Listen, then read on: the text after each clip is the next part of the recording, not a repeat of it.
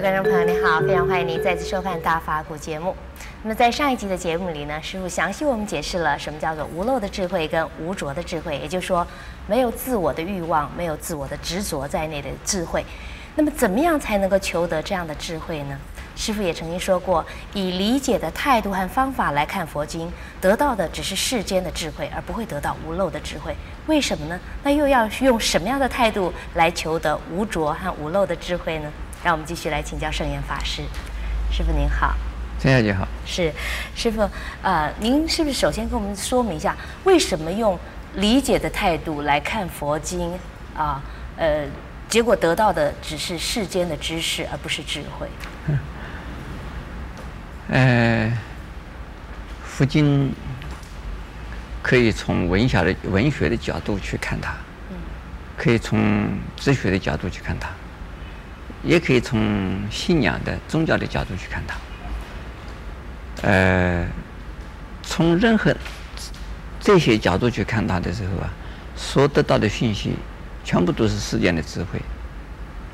也可以讲就是知识，这是个学问。因为它是通过文字的理解，这文字背后究竟讲的什么不大清楚。从文字上面，从历史上的考证啊，以及从文字上的这个考证啊，从语言上的这个理解啊，这只能够是肤浅的一个表象的，它不是真正的这文字背后所表现的东西。因此呢，这学问家可以背得出好多经典，可以写出很多的文章，很多书，那只能够给图书馆里用，跟大家这个来参考，作为说佛学。佛学是什么学问呢？佛学方面也分成了，佛教的艺术也可以，佛教的文学也可以，佛教的哲学也可以，佛教的历史也可以，也叫佛教的文化也可以啊。那这一些变成人类的在文化的遗产来变成，那这些都是从这个佛教的流传过程之中是产生的一些文化的这个遗迹或者是成绩，它不等于代表着这佛的智慧或者是佛法的智慧。可是呢，这佛讲出来的那些道理经典，都是从佛的智慧之中流出来的。是，一个不变的原则呢，这个从禅定而出智慧，从禅定而出智慧。是，还有呢，从智慧出这个教理，从智慧出教理。也就是说，从禅定的修行能够产生智慧的作用和功能，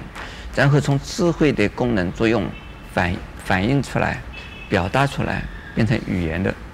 变成文字的，变成一种理论的，变成一些方法的。那这些都是叫做从禅定而产生智慧以后，又产生了什么教理或者是教育。那么这些都教理产生以后又给人家变成了一种学问。是，可是呢，这目的并不是我仅仅是一种学问而已，一定照着去，不仅仅是理解的，而是要去照着去实践的，照着去体会的，要体会，实践的时候照着去做，照着去佛经教我们怎么做的，我们就要照着去做。照着去做以后呢，自己的体会，然后呢，把佛经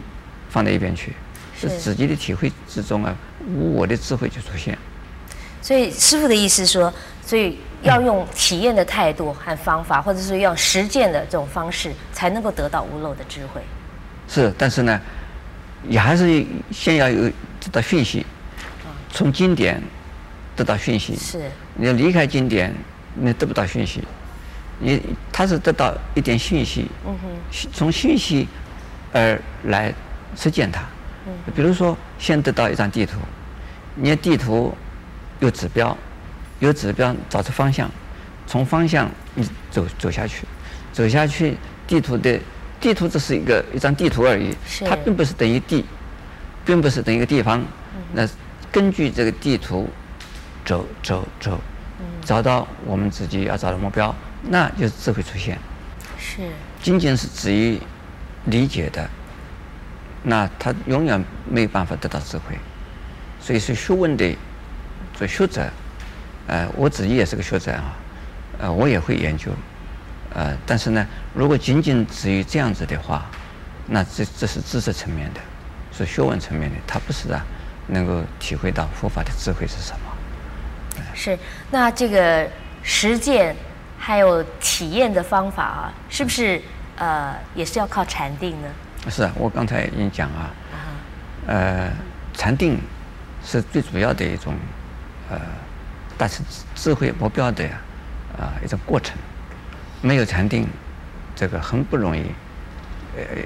得到智慧。当然也有啊，释迦牟尼佛的时代啊，也有人没有通过禅定，没有修过禅定，他也能够产生智慧。那这种人正是就是利根人了，所以利根这根气啊，非常的利。那个利根的人，也就是过去无量世啊，他已经修行修得很好的人，所以说呢，他们不一定要通过禅定的修行。那多半的人需要有禅定的功夫，没有禅定的功夫，心安定不下来的，心安定不下来，妄念很复杂，而自己的自我中心非常的坚固，这个是很难这个成为这个智慧的。很难出现智慧的，是，所以如果要修习这个佛教的话，如果要体验佛法的智慧，可能要先从禅定入门吗？持咒，拜忏就是拜佛，以及打坐、念佛、念经，这都是能够达成的，无差别心、无分别心，心能够这个不散乱，不昏沉，然后呢，心处于非常稳定的状态，渐渐的，从稳定的状态而变成了自我中心呢，